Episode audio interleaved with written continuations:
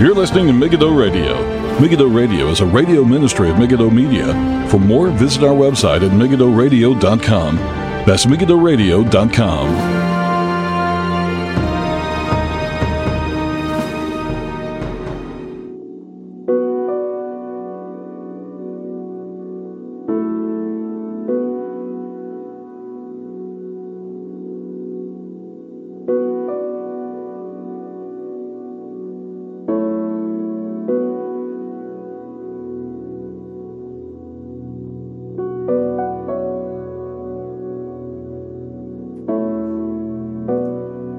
Welcome, everybody. This is Paul Flynn with Megiddo Radio for Tuesday, the 5th of July, 2022. Thank you all for tuning in. On today's program, we're going to be doing, uh, well, we're going to start talking about the internet first. Uh, that's a major topic that I want to cover on this program. We may, at the end, depending how, how things go, we may look at question, uh, the seventh command meant as we're going through the, the, the Westminster Larger Catechism. But if we don't get to that by the end of the program, I'm planning the program being no longer than 50, 55 minutes, something around the, around that length. Then we'll do it on the next program, Lord willing. There's no real specific topic per se, but probably um, probably something I've said in the past, but never dedicated a program towards it, which is my concern about the internet. Now, I've done programs before and different things. I've been concerned about it, and and society has changed, has it? I think we've we've kind of seen it. We've seen a lot more of uh, the um, the different movements that have emerged over the last ten years, and not every part of those movements has been bad. Some things have, have been good um, sometimes they will expose some of the sins of the past, and sometimes they'll overcorrect, if you know what I mean. Uh, so just with, I think, in large amounts of the internet, and, and especially with the last two years, especially since COVID, a lot of people who wouldn't have normally been online are now online and maybe speaking more positively about it. And it, and it just depends how you use the internet. It, it, can be a great tool. It can be a great help. I don't want to be coming on here saying it's terrible. for, well, you know what I mean? You're probably listening to me now on the internet, so that would be kind of silly. Um, well, there are definitely dangers, and uh, I think we need to be aware of that. We need to be aware of the, the impact it has on our health, um, especially mental health and other things like that. So, especially when it comes to, we'll start off talking about journalism and kind of, I don't know, is it the chicken or the egg? Would this have happened anyway? Is is is the the poor standard of journalism what's really harming? You could say the internet today, or is it the internet and its need almost of incessant clicks and views and eyeballs and all that kind of thing. A lot different to buying the newspaper years ago, forcing a lot more kind of clickbait, uh, forcing a lot more yellow journalism. And now a lot of people, and there's there's been people I've seen over the years, and they've done some good journalism in the past, Christians, and the the direction that they've taken is is troubling to say the least. Um, especially when they you you know when you do your own blog or whatever you don't have an editor with you and that can be good that can be bad uh, but it's good to have or have someone who's going to rein you in. I'm talking about any of us. It's not about censorship. It's about um, standards, and we can all end up with a hobby horse of type without really realizing it. So years ago, you would have had a story, and a good editor, I mean, and, and emphasize a good editor, and usually editors had a lot of experience. Okay, maybe was sometimes it was purely just to sell a story and nothing else. However, um, how can we put this? Ever since the internet, any editing, it's now all done by ourselves. There's no real people kind of coming together as a as a team as much as used to happen. And if they are coming together as a team, they're not usually in the same room. It's usually over Zoom meeting and other things like that. So things are coming a lot more individualized. Things are coming a lot more fragmentary, and there's a pressure, isn't there, to get eyeballs and clicks on stories, on all sorts of things. And what drives views? It's n- negative stories it, you go to most YouTube channels, and I followed stuff, and and the videos would not always be about theology. They wouldn't always be about politics or whatever. Some of the stuff is, uh, you know, I go on YouTube and I'll watch things about working out and things like that. So, but I've always noticed, and this is not just something I've noticed over the years, especially with the algorithm and YouTube, long story short, YouTube is kind of uh, favoring click through rates and all that kind of thing. But the way YouTube has changed now, especially in the last five years, probably since around 2015, 2016, roughly around that time, the it does favor n- negative style videos. Uh, the the stuff that people gravitate towards. The problem is that that balance of other things and other voices and other things that are important to life kind of get drowned out. And really, a lot of it has gone down that direction, and, and so has journalism. Uh, if you look at the United States, take the Trump story, and Trump from the left, be the CNNs, MSNBCs, all those in the United States, are all obsessed with Trump. Now, part of that is because okay, they lost the election in 2016 to Hillary Clinton, all that kind of stuff. They're annoyed. Perhaps they don't have any positive policies and any things they're espousing. They're just really attacking the other side. But apart from all that,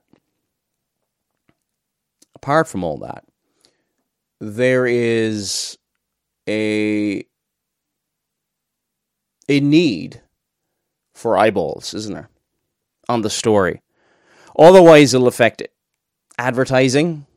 You know, if you're not getting many clicks, imagine if you're a, a you're a journalist and you're writing for a big public publisher, big publications, New York Times, Washington Post, whatever. Um, and I would imagine that in order to, you know, one of your writers isn't getting many views at all. Now, the standard of his journalism might be the best there. Now, years ago, what would happen? You were part of a newspaper. And people would have bought the newspaper because of the standards and they liked the newspaper and they would probably read through a fair few pages of it, probably the first few pages. Now it's. You know, people say, well, that's just you know, you could say the democratization, the people voting with their feet and going towards good stuff. That can happen sometimes, but the problem is with the the nature that was the, the internet was kind of like that ten years ago, but I think Google, YouTube, and other places have changed in such a way that it has become a lot more clickbaity, a lot more in the direction of TikTok, which is a lot more based upon addiction style, here's what we think you'll like based upon the clicks you've made earlier on. And so there's that pressure not to just do great material, but to get eyeballs. Now, has that pressure always been there? To a degree. Of course it has. Uh, it was there years ago, obviously, in television. I'm not saying, but it, it, it has intensified tenfold or whatever fold you might want to put a number on. And that hasn't been good has been good for our society. And I, which is first the chicken or the egg, you know, the the change in society, or has the internet fueled? I think the internet has undoubtedly fueled the downward spiral and the intensivization of the changes that have come in. Changes have come in really, really quickly. Uh, you see the the killing of George, George Fl- Flo- um, Floyd. I never kept up with the story much a couple of years ago, but uh, th- there was um, like police killing in the United States, and in response to that, very quickly, all around the world, to a an incident that had to do with a local police department within the United States. And just say you want to say, oh, it had to do with the entire United States. Okay, it had to do with the United States, but what does it have to do, you know, Black Lives Matter and all this kind of stuff? What does that have to do with a police shooting in the United States? What does that have to do with the United Kingdom? What does that have to do with Canada? What does that have to do with Mexico? What have to, you know, they've got their own issues, and there's protests. I mean, there were protests in 2020 in Belfast for crying out loud. What has fueled that? Uh, the internet. And it spreads everywhere. And that fuels the type of journalism that is being pumped out.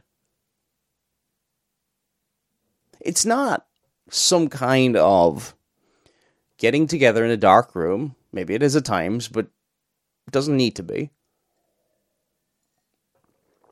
Of people plotting together. This is just this is just the atmosphere of the day that supports this kind of thing. And there's a pressure on. And you might say, well, just don't do that and all that. Well, you probably, yeah, you probably won't be able to get a job. Do you know the pressure? You know, especially people are Christians and you're in a job. There's certain pressures to conform, and there's certain pressures to do certain things, sometimes sinful, to be accepted. And you're afraid if you don't do this, this, and this, pick a number of things off the top of your head. And if you don't do that, you're afraid you're going to lose your job at some stage. Let's be honest. We've all been there. We've all had those thoughts in our mind. But yes, journalism has been absolutely horrible in the last couple of years. But think about the few good journalists out there trying to do their job and the absolute insane pressure that they're under to conform to the clickbait culture, to the hit piece culture, to trying to find mod on the opposite side, red meat to your base, and and even then, we're so influenced by the people around us. Know, it's good to do critiques of the other side. I'm not saying that anything, never be negative about the, do critiques, all that kind of thing. But I think balanced journalism and balanced other things is kind of getting out the window.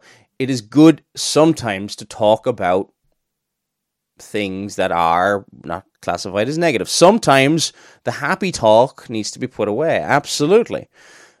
But the problem is uh, the the negative voices are absolutely drowning out any realm of positive truth. Controversy, people love, in a, in a metaphorical sense, watching a dogfight that make it like it get lots of eyes and ears. It, it, you know, people people are shocked and appalled. You know, if they walk past, you know, if they're if you're driving past a car accident, you're more likely to stop what you're doing and look over and see what happened. Where our eyes are drawn toward the catastrophic. And and then we can think things have never been worse. Well, if you go throughout history, a lot of the things that we're shocked about today have happened in history there has been, you know, in early centuries after, you know, the after Christ would there would have been, you know, but abortion goes back thousands of years. Even after the babies were born. And the, you know, but there's then positive stories of, you know, the Christians then adopting and things like that. But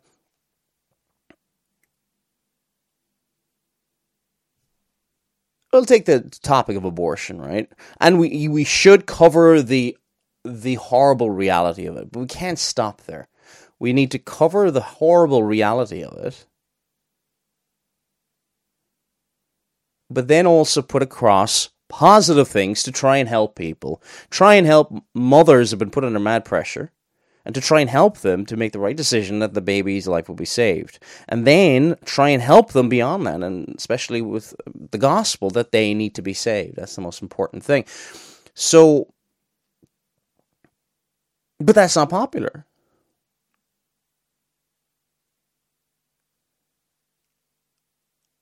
You know what, what, what would be more popular in that debate, rather than looking at the, the, the positive stuff, is perhaps some abortionist in some part of the United States who's saying, I don't know, and there was some video like this a couple of years ago.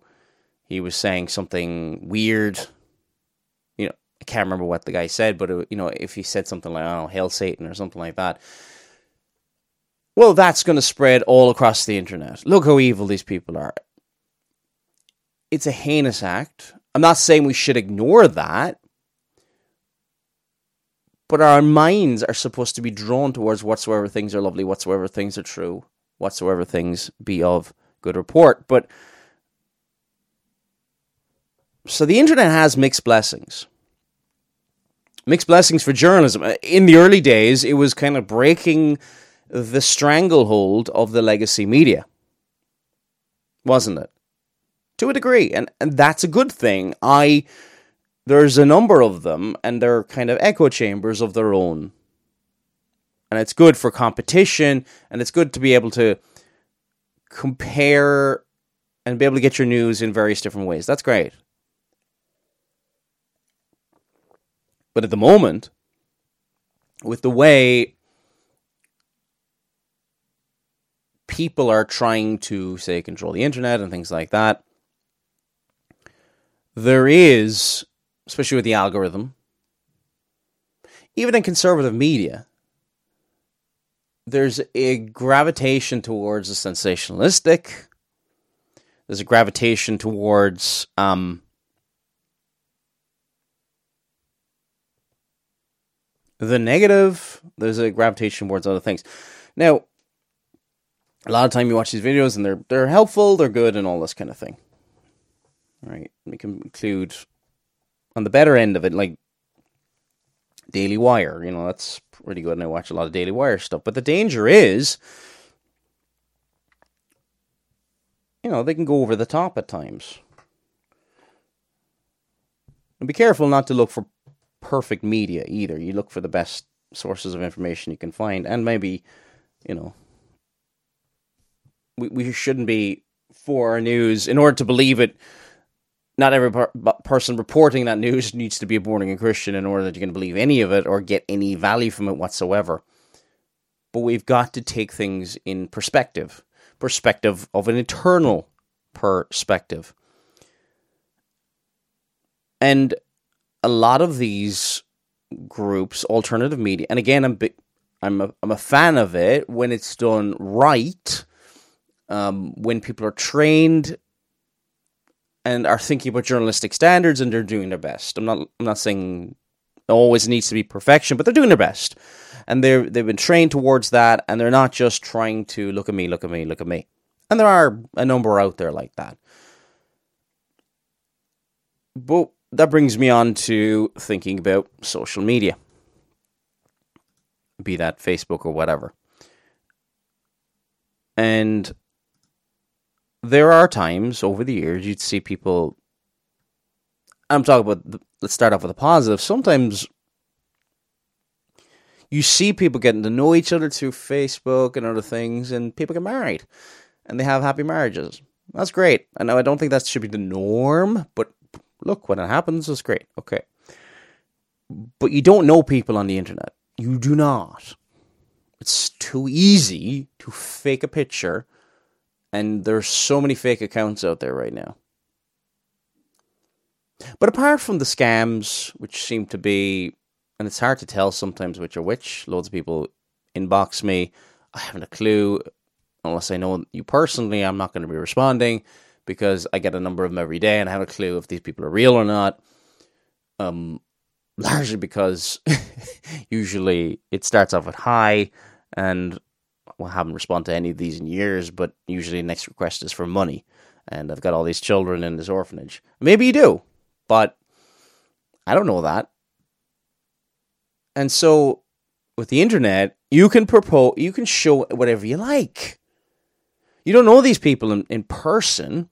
You can you can show them a certain side of yourself and nothing else. Now, there's different things that can, people can take away from that. Some people, you know, you read their Facebook, maybe even including my own, you know, may seem very argumentative and, you know, maybe seem like a difficult person if you had to meet them side face to face, you know. But maybe it's just because they put the serious stuff on Facebook and then they are a fun person to be around the rest of the time for those people to actually know them. Or the person always puts up funny things on there and you think they're constantly a goofball, and they're probably not. What I'm saying is, you probably only see one tiny slither of them, and you see what people want you to see. Whereas in person, you see them, and you, you know, when you visit people's homes and things like that, you get to know them better. So the problem with uh, Facebook a lot of the time is you really don't know that person. The, you know, how many times people say, Oh, I added you on Facebook, and just recognize them at all because they look different from their picture. You know, sometimes people bump into me and things like that. Oh, I get you, you know, added you on Facebook or something like that, but I just won't recognize them something because they look different from their picture, and I'll remember it later maybe. So, and you you see this, you know, lighting and all this kind of thing, and people look way better than they are what I'm saying is you do not know people through social media. I can think of a handful of times, very small number of times when I've gotten to know people that way. Um, through the program, internationally and stuff like that, but people come across completely different on social media. And, and it can become an echo chamber of certain views.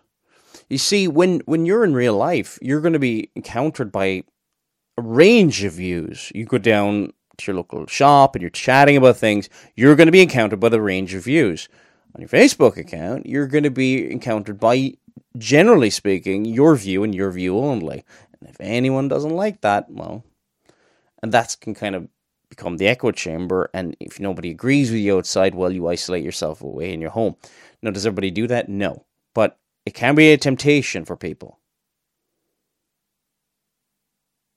We are created in the image of God. We've been created to have relationships with people, our neighbor. And, you know, there's relationship between Father, Son, Holy Spirit from all eternity. We are created, it's, you know, was it Genesis 2, it's not good for man to be alone. We've been created to have relationships with other image bearers of God.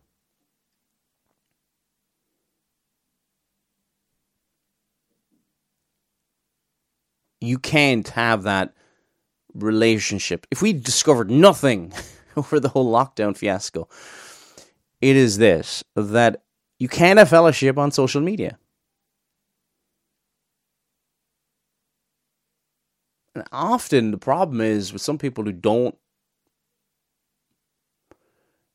you know, some people don't want to be around people, don't agree with them all the time. And social media can be, you know, look at how orthodox I am.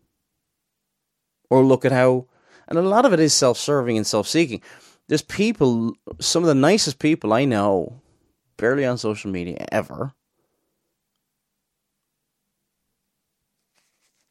And they're not trying, they're not attention seekers.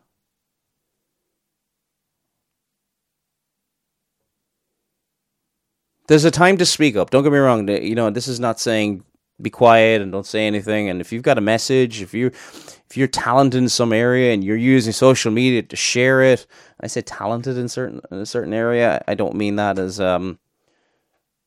I don't mean that that you're a conspiracy theorist and nobody agrees with you. And no, that's not what I mean. I mean you are skilled in a certain area. You have a training in this area for years. You know what you're talking about and you want to use that maybe for your blogging or whatever, and you're using it in a positive way, keep going. Okay, not criticizing you in any way, shape, or form. Limit the amount of time have a limit on how much time you'll spend on there.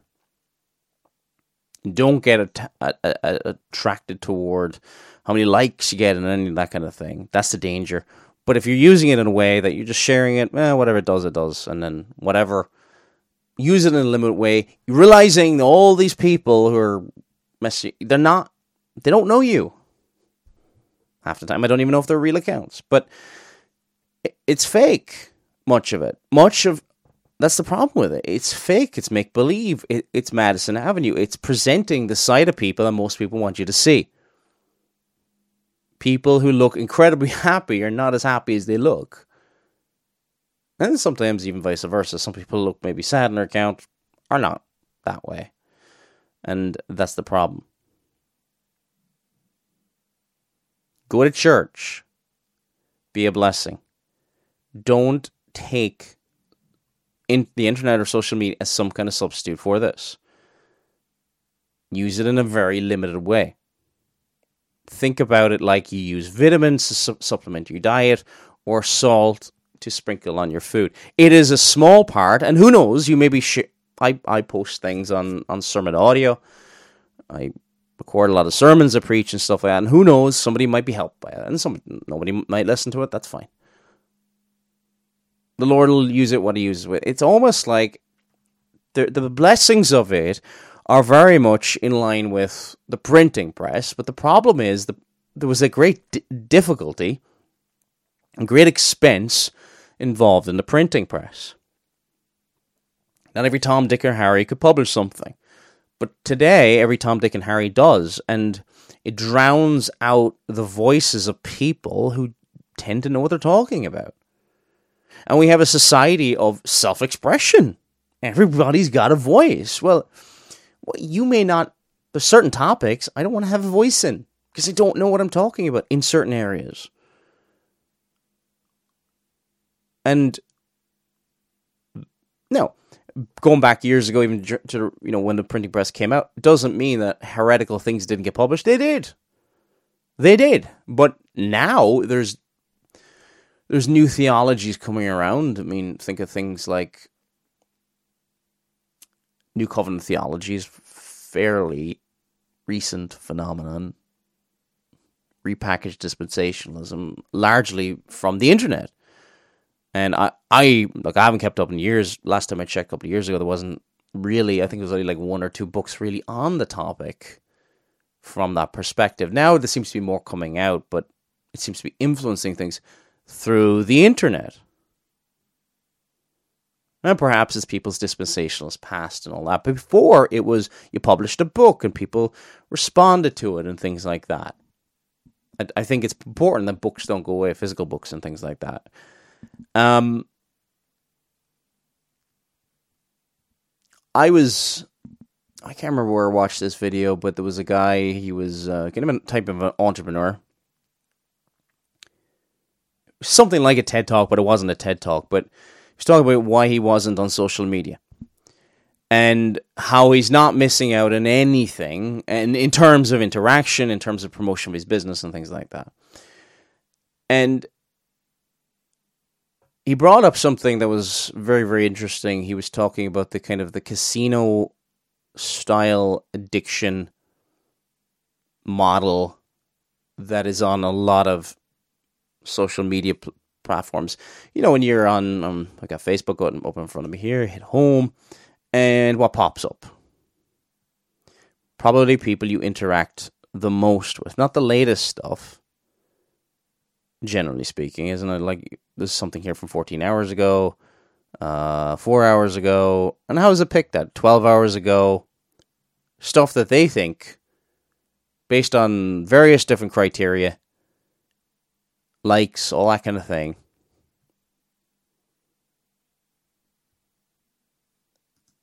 That they think you'll interact with. Which can be an inundated inundation with information.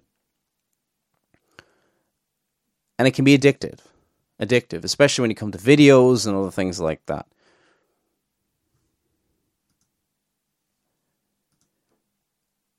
and that can be a problem. It can be like a drug. To see certain things that may not be the things maybe think people think of it may not be pornography or stuff like that. Well, that's a problem, obviously, in and of itself, of a great evil. But think of me other things. You know, just say you're massive, I don't know, Star Wars fan or something like that. Nothing necessarily wrong with that. I like Star Wars myself. But what what is what is the internet and everything you know, they see you looking up that kind of stuff, and then what, what, everything popping up into your into your re- suggestions is related to that, keeping you on the internet and away from real life for a bit longer. Um, and with the, the society changing, it doesn't look like it's going to change anytime soon. And as Christians, especially as Christians, or believers in Jesus Christ, we've got to I'm not saying abandon the internet, but pull ourselves away from the internet far more than we have been up until this. And be far more active out in the world. Be far more active in your church. Be far more active in visiting people who are lonely. Are there people in your church who perhaps are alone? Let's not just think, well, that's the job of the minister to visit that person or something like that. No, go in and call in. Uh, you know, there's some people who are elderly, they're lonely, and would dearly love a visit. And that will greatly bless their day. These are the kind of things when we get get outside our house, when opportunity presents itself, that we should do.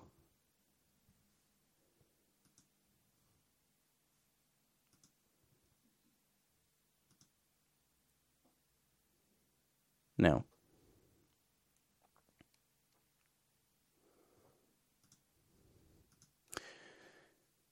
and not looking for popularity online. Because I guarantee you, probably speaking, not all all the time, but if you're popular online, obviously there are exceptions to this, lots of exceptions to this, but a lot of the time, people who are popular online don't know have many lasting, meaningful relationships. It's a tragic mess that I think the internet age has created. And that can create mental health problems. Who's going to be there with you when when you have issues, when you have problems, when you know a loved one passes away, and you be there for them as well.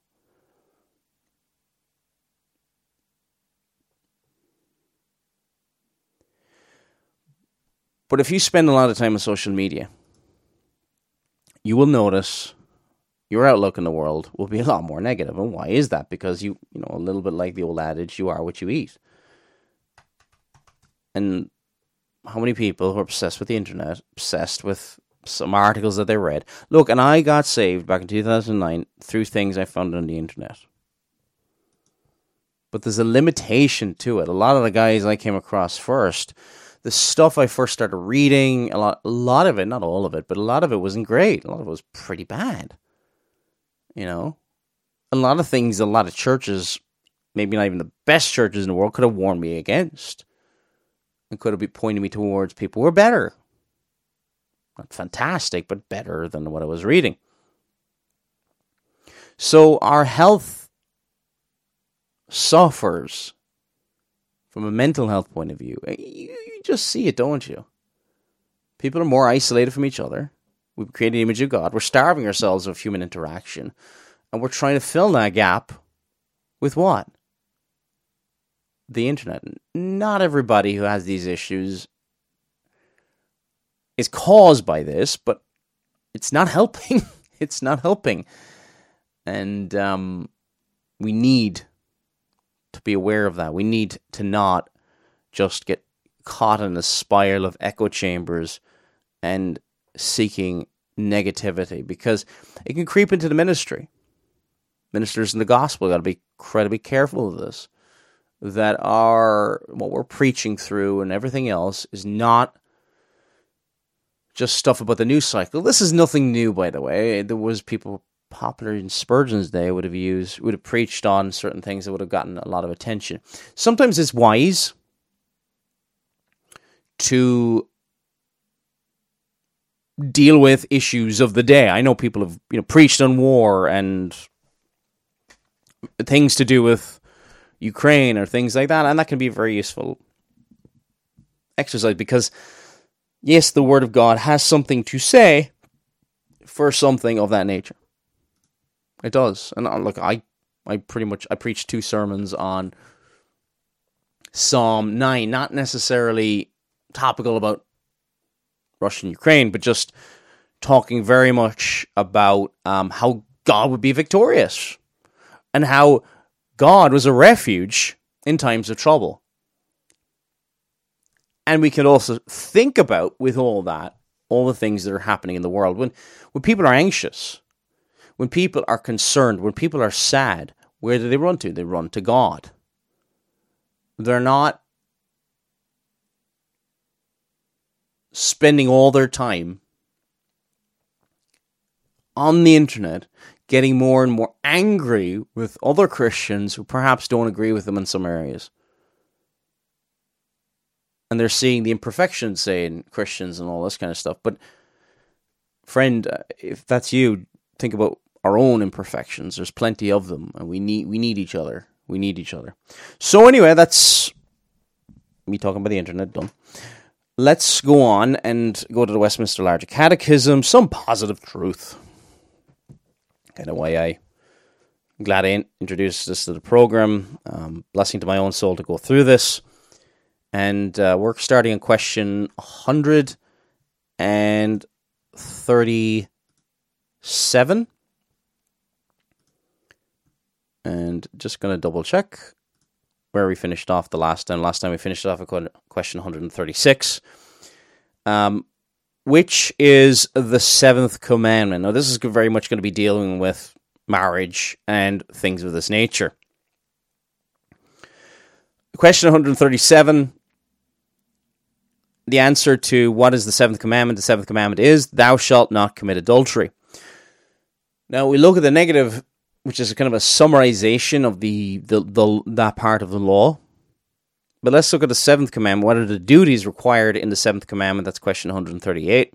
The duties required in the seventh commandment are chastity in body, mind, affections, words, and behavior, and preservation of it in, in ourselves and others watchfulness over the eyes and over all the senses, temperance, keeping of chaste company, modesty in apparel, marriage by those who have not the gift of con- uh, continency, uh, conjugal love, and cohabitation, diligent labor in our callings, shunning all occasions of uncleanness and resisting temptations thereunto. Now let's go through this and, and break it down piece by piece. Question 138 of the Westminster Larger Catechism.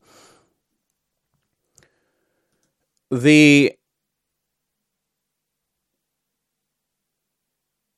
the seventh commandment is not just well, I didn't commit adultery. Or spe- specify it a little bit more physical adultery a sin where if you've got two people who are married, the other person would have just biblical grounds for divorce. Now, you should try for reconciliation, yes. But the other person is the innocent party, the victim of this. But it's not just that. It includes other things, and it includes chastity in body, mind, affections, words, and behavior. We are not to be lusting after what the world wants us to lust after. We are to think about, we're to have holy affections. It says in 1 Thessalonians chapter 4 verse 4 that every one of you should know how to possess his vessel in sanctification and honor. In Job 31 verse 1, I have made a covenant with mine eyes. Why then should I think upon a maid? So we are to watch what we watch after and our affections and how we are to behave ourselves toward, especially those of the opposite sex. Chaste nature, holy, not having wrong thoughts, lewd thoughts, stuff that movies and other things can fill our minds with and fuel our minds with and make us think that these things are acceptable when they're not. And this is all part of the seventh commandment. And it says, and, and the preservation of it in ourselves and others. So we're not to be a bad influence on others, and we're supposed to preserve it in ourselves. Now, I know we have failed in this area. All have sinned and fall short of the glory of God. But we've got to live idealistically and realistically. Idealistically, we strive toward the perfect standard that is Christ. And we, we aim with everything we have to obey every single one of the commandments, to obey the law of God, to be like Christ. But when we do fall down, that we get back up again, realizing that there's forgiveness in Jesus Christ for anyone in their thoughts. And look, if you find your mind wandering in those areas, ask the Lord for forgiveness. Uh, preservation of ourselves and others, watchfulness over the eyes and all the senses. Got to be careful what comes across this, our screens. We've got to be careful what comes across our eyes when we're walking around. You know, we may see something out in a you know, maybe a billboard, maybe you have in the States or over here some advertisement. Maybe you go into a newsstand or you walk into a shop and there's a pretty bad say, magazine around. Well, you turn your eyes away from it and you get as far away from it as, as you can. And that may even require you leaving the shop or whatever the case is. Watchfulness over the eyes and over senses. Temperance. Keeping of chaste company one of the things when I first got saved was I had to, for the sake of my own walk, pull myself away from certain friends who were having a negative impact on my walk with Christ. Now, when you first get saved, you try your best, and you tr- you know you ha- you have a relationship, but it might be limited and things like that. I'm not saying you you you don't have any contact with anybody who's unbeliever and things like that. But some people can have a very very negative impact on you, and they're not respectful in certain areas and other things like that. And some difficult decisions sometimes have to be made prayerfully. So, keeping in chase company, modesty in apparel. So, clothing cover up your body. And by the way, this is not just for women. It, really frustrates me that when whenever whenever modesty of apparel is talked about, it's always about women. And you okay, it's a problem, and men are more drawn by the eyes.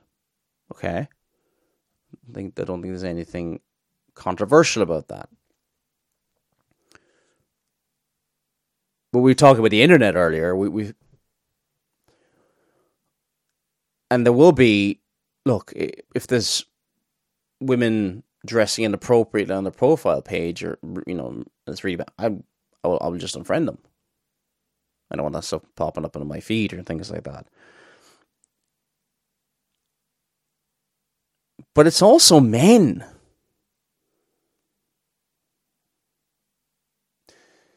Guys, I know there are men who are probably maybe in their 40s and don't think that any woman finds them attractive or whatever else like that. But to have pictures some who are pastors half naked on Facebook. Does will that not ca- how do you know that that will not cause a sister in Christ to stumble?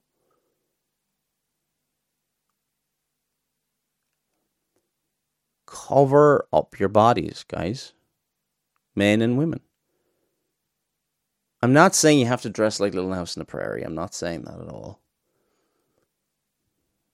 And there can be times in certain circumstances. I know, like people like to swim. That's great. Okay, go swimming. Um, and there's going to be times when, but just make sure it's not a mixed company and make sure it's not pictures stuck up on the internet.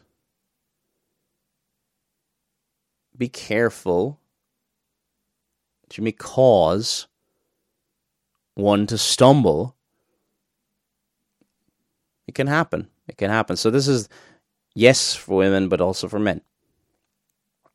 So, modesty in apparel, marriage by those who have not the gift of uh, continency, and, and some people can be alone, and some people should not be. You know, it's. I suppose it depends on age and things like that. So, First Corinthians 7 2, nevertheless, to avoid fornication, let every man have his own wife, and let every woman have her own husband. But if, they cannot contain, that's verse 9 of that chapter, let them marry. For it is better to marry than to burn. So, for a lot of people, get counsel from your elders in these areas. But for I think for a lot of people, putting off marriage, don't think they're perfect enough. They're struggling with sexual sin in areas they may not struggle with if they're married. I'm not saying marriage fixes everything now or anything like that, but there's a lot to be said. Well, the, Paul's very clear in 1 Corinthians chapter 7. It's the norm for people to marry. Some it does not mean if you don't if you don't get married that that means it's horrible and all that kind of thing. No, no, no, no. But it's the norm, and it's a good godly thing to seek after. And we shouldn't be like the early church, you know, from Augustine's time onwards and all that, that's seen, you know, things like sex as a necessary evil, as something inherently dirty. It's a beautiful thing within the bounds of marriage. Which brings us beautifully on to conjugal love. Don't defraud each other. Um, don't love your spouse. Love each other. And be closer to. This is the person you should be closer to than any other person on the earth. And it's a wonderful, wonderful thing. Now, probably going to finish off in a few minutes. I'm going to go, maybe stop around a little bit after 50 minutes. Um, and cohabitation. The only person you should cohabit with is your spouse, your husband, or your wife. Um, it is wrong for girlfriends and boyfriends, all this kind of thing, to be doing that it will cause you to fall into sexual sin.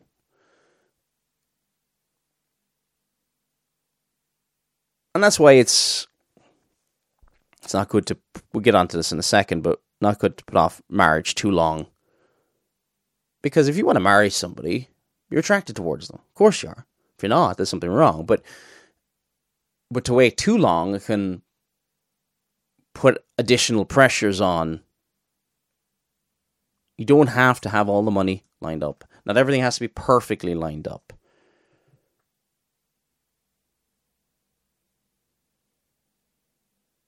Okay. So diligent labor in our callings, working hard, various things, shunning all occasions of uncleanness and resisting temptations thereunto. There's one more question we're going to do here. What are the sins forbidden in the seventh commandment? The seventh commandment forbid, the, sins forbidden, the seventh commandment, besides the neglect of duties required. Okay, there's duties required in our in our marriages. It says are adultery, fornication, rape, incest, sodomy, and all unnatural lusts. All unclean Im- imaginations, thoughts, purposes, and affections, all corrupt or filthy communications or listening thereunto, wanton looks, impudent or light behavior, immodest apparel, prohibiting of lawful and dispensing with unlawful marriages, allowing, tolerating, keeping of stews, and resorting to them, entangling vows of sing of single life.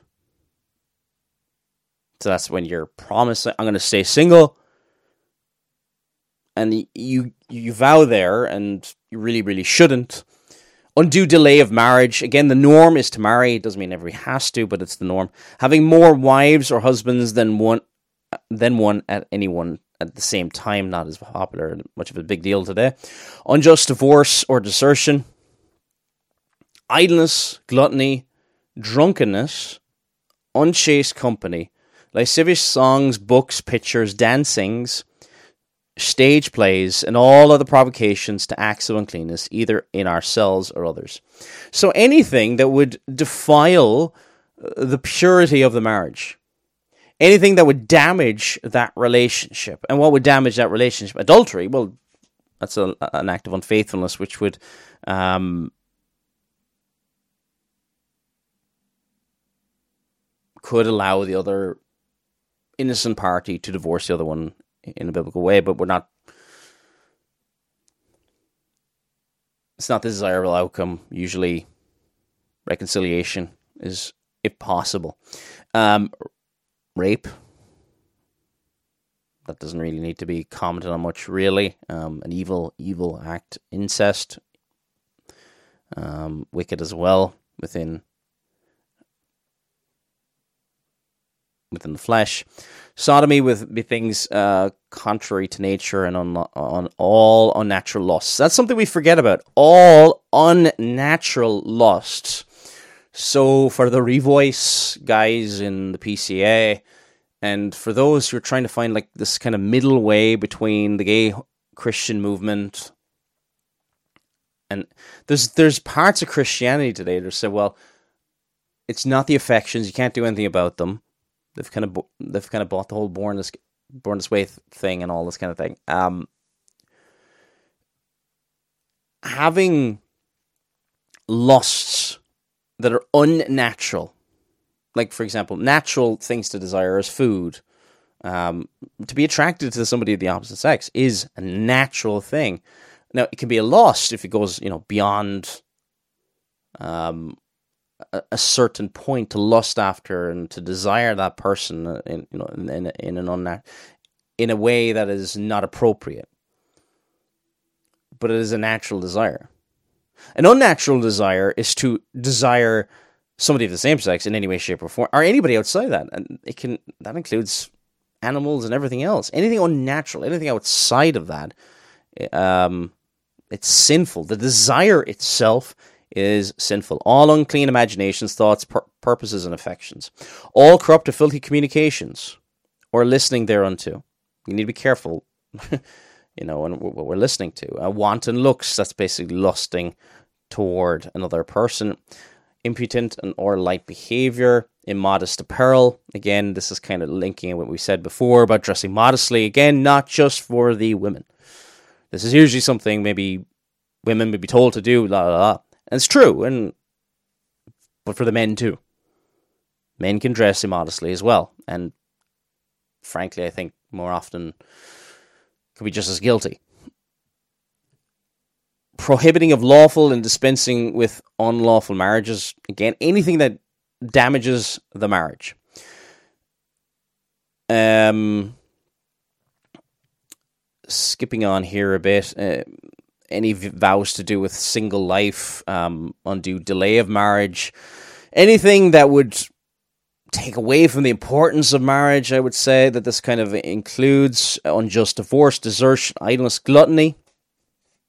It's an interesting one. I never really thought about that. Idleness, gluttony, I suppose, because when we don't take care of ourselves, it can have an impact on how we are and our, our health, and that will impact on our marriage. So gluttony is a sin in of itself, but drunkenness that will have an impact on on the marriage. It's funny, you know. This is the wonderful thing about going through the, Westminster Larger Catechism. You think, I never thought of that. It does tie in. Unchaste Company, Lascivious's songs. Uh, there, there's lots of them today, unfortunately, and be careful on YouTube with that kind of thing. Um, books, pictures, dancings, stage plays, um, anything that would make us think unchaste thoughts about another person and other provocations to acts of uncleanness, either in ourselves or others. So we need to protect our hearts. And look, it's not just going to be like keeping a list of, hey, here's a lot of things I'm not going to do.